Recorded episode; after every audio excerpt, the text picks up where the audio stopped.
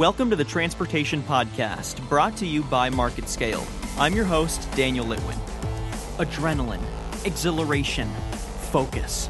For a professional racer, life behind the wheel is a wild ride, literally. Especially in Formula Drift, the level of attention is raised to new heights.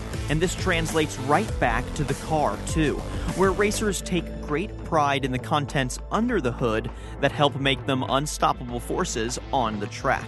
Here to tell us about his history as a racer and why it's so important for racers to find a personal connection with souping up their vehicles is Justin Pawlak, a Formula Drift driver and C&R Racing brand ambassador. Justin, how are you doing today? I'm good, thank you. Yeah, thanks so much for coming on the podcast. I'm excited to get this point of view from a racer of, you know, why they upgrade their vehicle, what sort of things they look for when upgrading their vehicle, and uh, why building that relationship with a brand like C&R Racing is so important for making sure your vehicle is at top-notch quality. So, let's start with your history though. I'd like to know how did you get started in racing? You know, what what drew you to it in the first place? Well, I think it's just the general uh, interest in competition. I think my want to compete stemmed from playing, uh, you know, ball sports in, in high school, uh, soccer and baseball and, and, that sort of thing, and even into college. And then when when that part of my life was over, I was looking at what was next, and and that was obviously the the progression that I had was into uh, cars and motorsports. I played around with building a uh, like kind of a street slash drag car in high school, and uh, you know that was a, a lot of fun. And then kind of got away from that as street racing isn't probably the smartest thing to be doing. And I, I came across this sport that was called drifting, and it definitely uh, interested me from the get go. The ability to build basically a show car, but then drive the wheels off of it. Um, so you're you know building something that looks really nice, but then also needs to perform.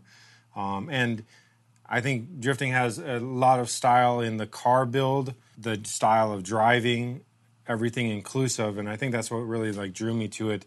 I, I definitely respect uh, traditional style racing and like high end, you know, Grand Am and and even Indy or F1 stuff.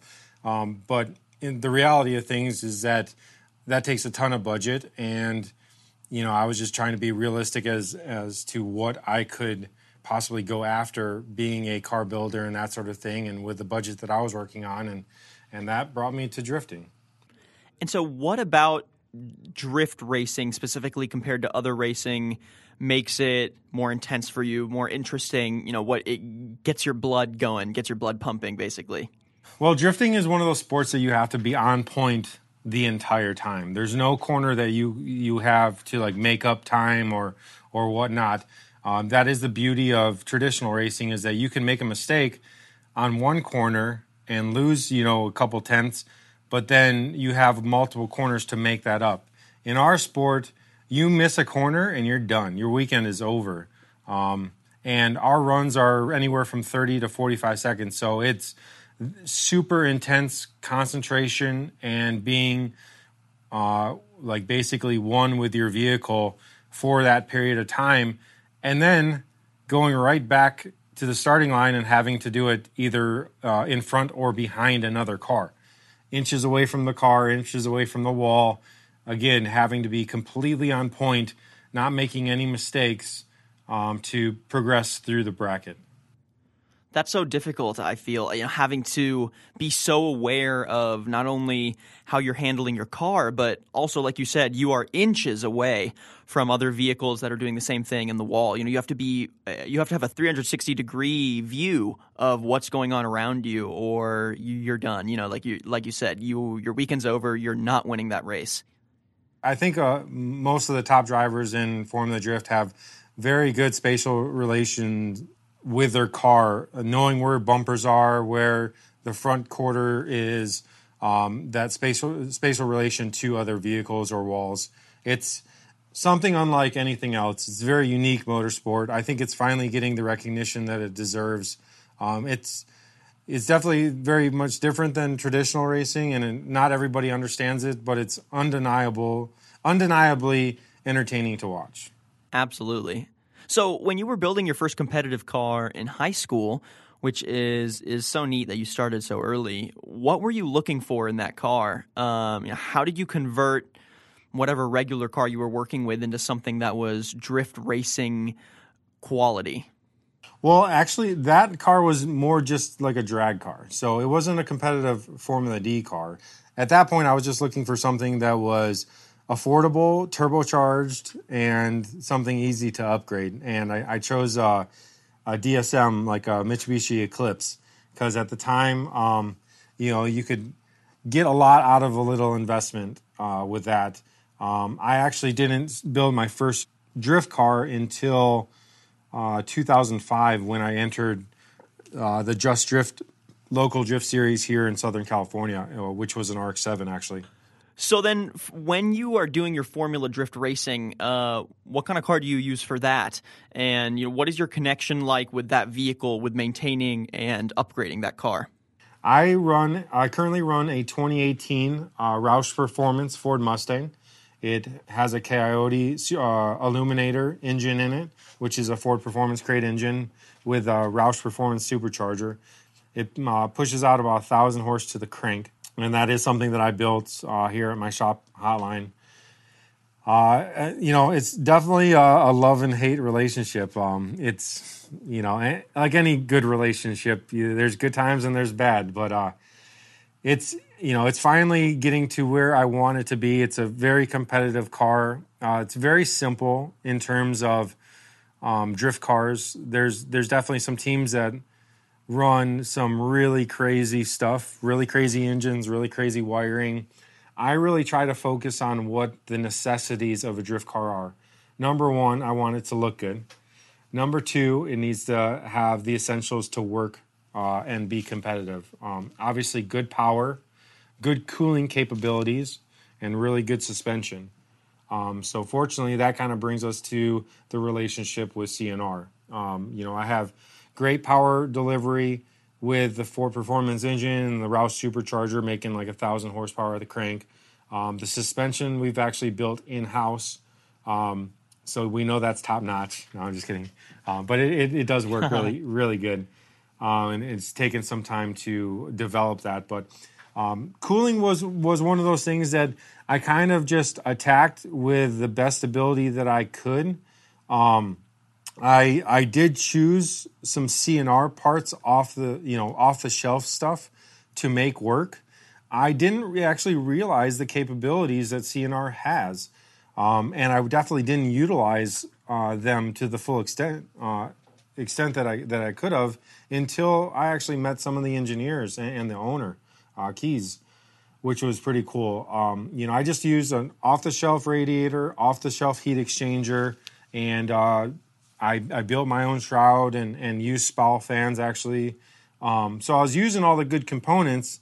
I just wasn't maximizing it, and um, you know, I was very fortunate to meet. Uh, some of the engineers that I currently work with um, on on these projects, these new projects, and uh, one of the guys is Jack, and man, he just knocks it out of the park. I, you know, I I give him a little bit, and he just kind of takes it to the next level of designing the, these things. And like I said, I didn't realize that that wasn't even an option to do custom designed radiators. I mean, off the shelf stuff works really good, but talk about the guys going to the next level and maximizing uh, the system to be the most efficient that it can be.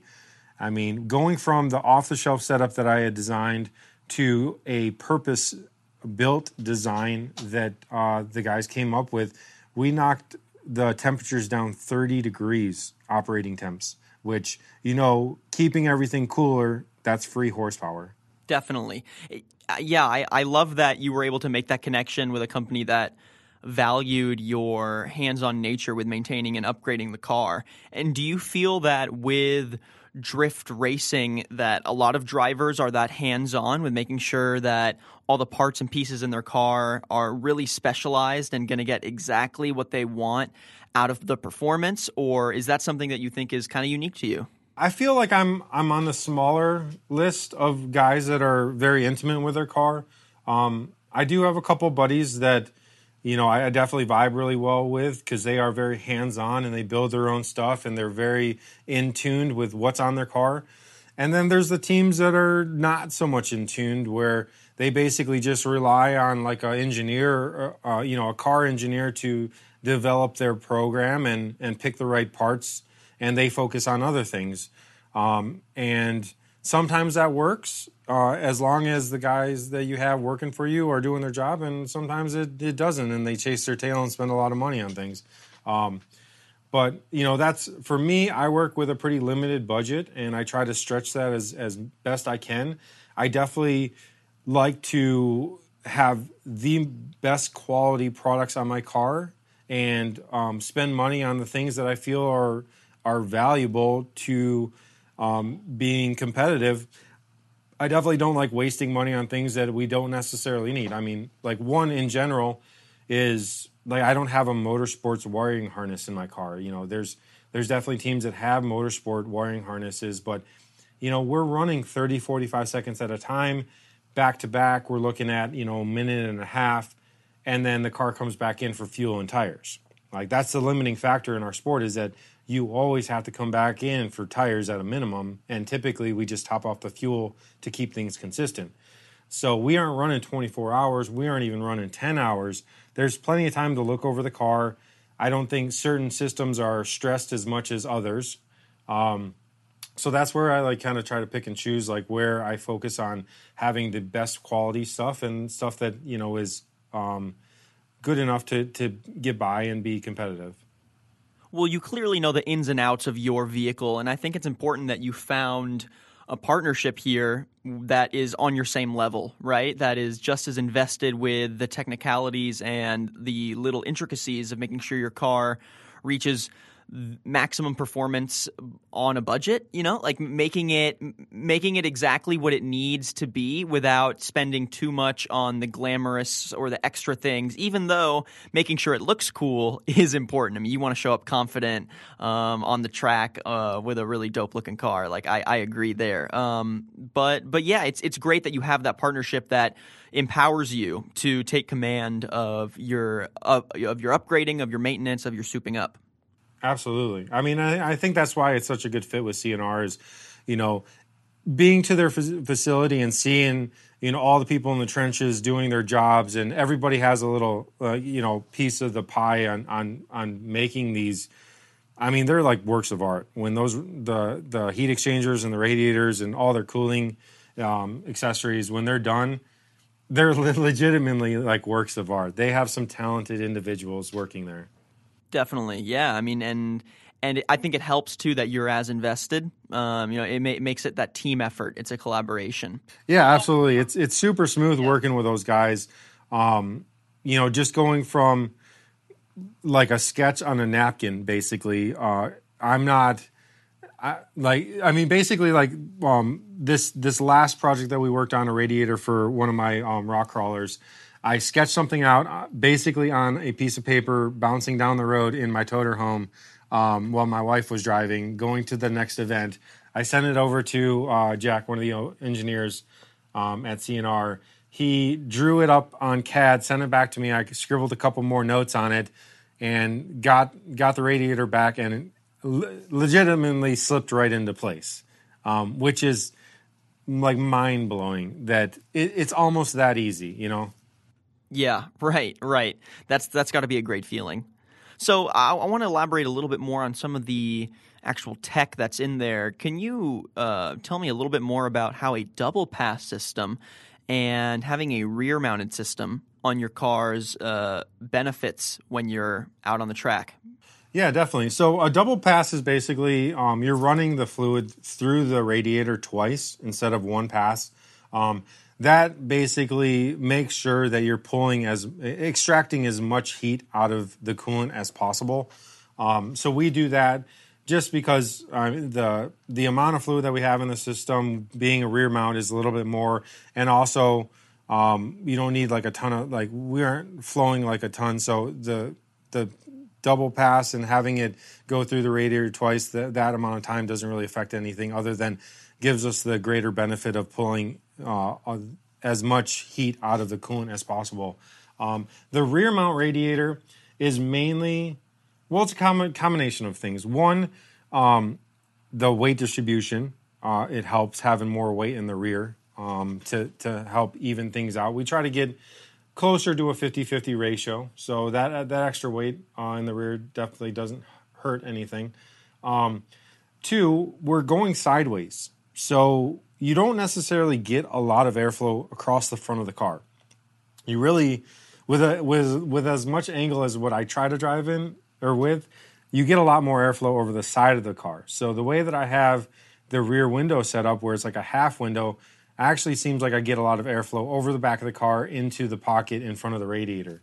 Um, and then three, the radiator being in the back, you have more capacity because you're running dash 20 lines all the way to the back. So you have all the capacity of the lines underneath the car um, to add to the capacity of the system. And then also, it makes for the best setup. And, you know, the cooling is just unreal. I mean, you know, I, I have some old schoolers that come up and be like, man, why do you put the radiator in the rear? You get no airflow. And it's like, to be honest, with the design, I could probably block off the top of the car and it the the sizing of the radiator, the thickness, the core that's used, the fans and how much they pull, there's really no need for I mean, just the unit by itself in an enclosed confined um, like compartment would probably cool it plenty efficiently. I, I love that. Yeah, I mean, it, it, sounds like it's really improving your performance, and I think that brings me to my next point: is why do you think it's so important to have that hands-on look at your own vehicle? Uh, I mean, I know that probably other racers make it work having a team sort of do that aspect of it for them. But why do you think it's important for you to have a hands on look at all of the pieces that are going into your car and knowing the ins and outs of how all the technology really helps you perform better? Well, one, I mean, first, I'm just kind of personally, I'm kind of a nerd about that stuff. I like yeah. learning about the technologies that are in the car. I mean, I love, you know, talking shop with the engineers that are building this stuff and just learning, like teaching myself more to better myself to understand all the different systems in the car. Same with like the engine stuff and the suspension stuff. I just genuinely am interested in that and I like learning from people that know more about certain systems than I do. Um, but two, there's not going to be anything lost in translation. If a driver isn't in tune with their car, if something is going on with it, they're trying to translate what they're feeling to whoever's trying to sort out that issue. With me, it's like direct to, to consumer. I mean, like there's no translation because I'm the one seat of the pants feeling it. If there's anything that's not dialed in with a car, you know, I'm right there feeling it, or you know, I'm right there looking at the gauges, or or whatever it may be. Um, so that I think definitely helps out with sorting through any issues that that we have in the car, or even making things be- better. Because you know, I can look at data, I can look at the gauges. You know, if the car's getting hot right coming off the track, then I realize like, hey, we may have a cooling issue or whatnot, or you know, if if something binds up in the suspension, I can feel that and kind of diagnose like where that might be coming from. And like I said, uh, drivers that don't have that mentality, they're trying to basically tell that to somebody, and that person is, you know, separated from the situation, trying to figure it out. Um, I, th- I feel it's it's much more efficient, um, just being like uh, more involved, uh, uh, you know, hands on. Yeah, no, and and you are that point of contact in the vehicle, right? I mean, you know exactly how to relate. Hey, there's an issue here. Let's get this sorted out quickly. Um, you're not wasting time trying to figure something out when uh, you know be- because you are part of the process. You are part of making sure that all the pieces in there are working, and you know the ins and outs. And that's I, I think that's really special. I think it creates a, a, a better connection with your vehicle too. You know, you you have a more personal sense of responsibility over it as well.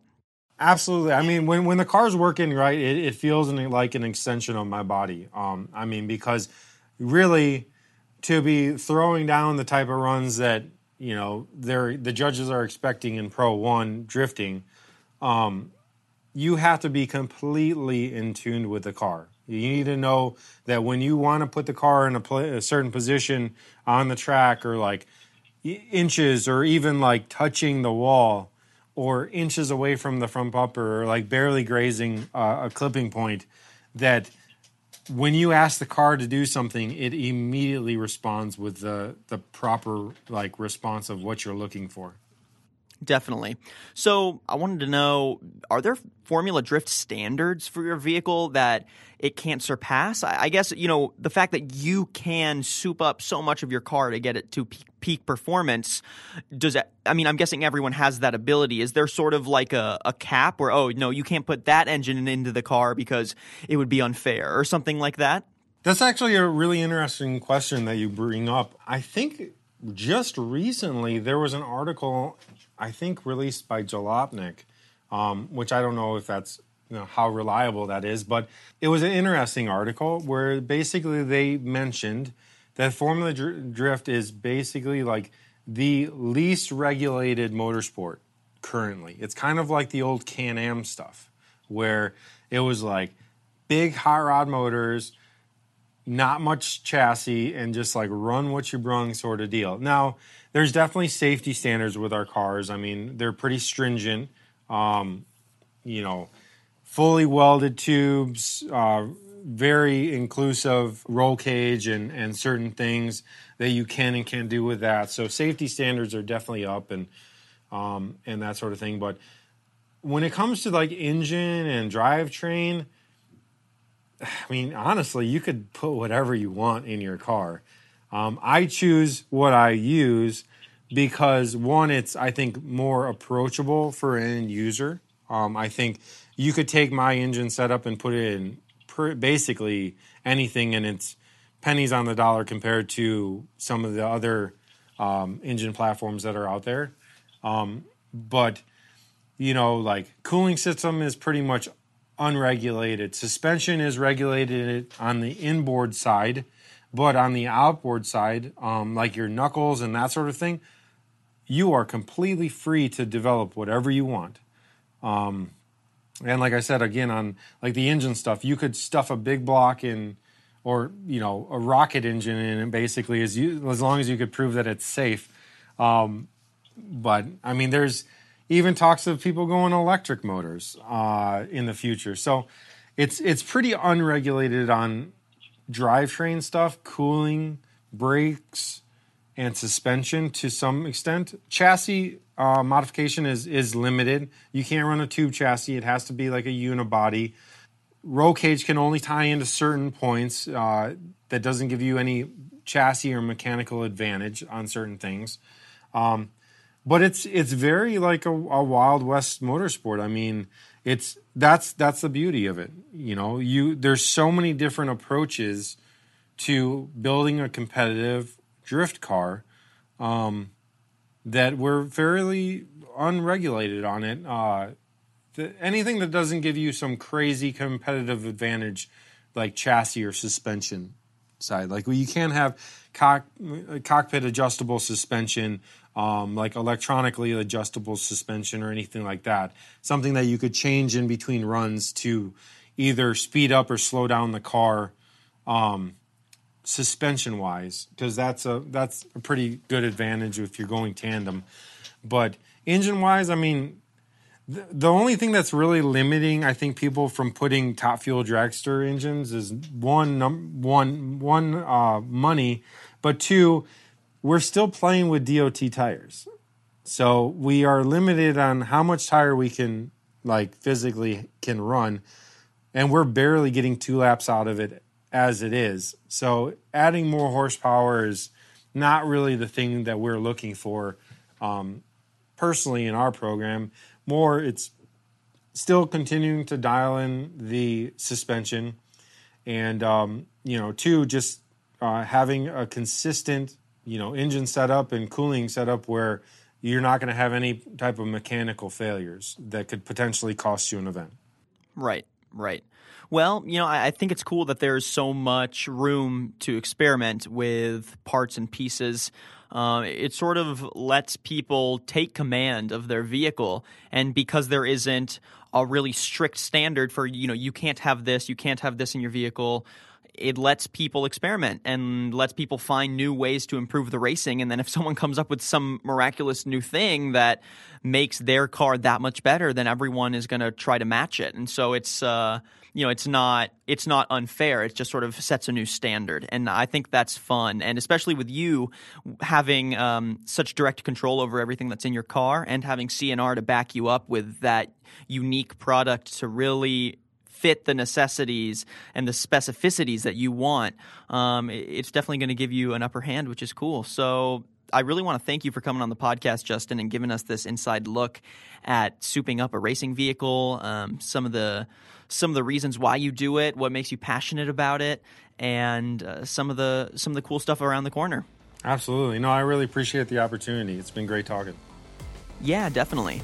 And thank you everyone for listening to today's podcast. And if you'd like to find out more or listen to previous episodes, you can head to marketscale.com slash industries and subscribe to podcasts, articles, and video content from your favorite industries. I'm your host, Daniel Litwin, the voice of B2B. Till next time.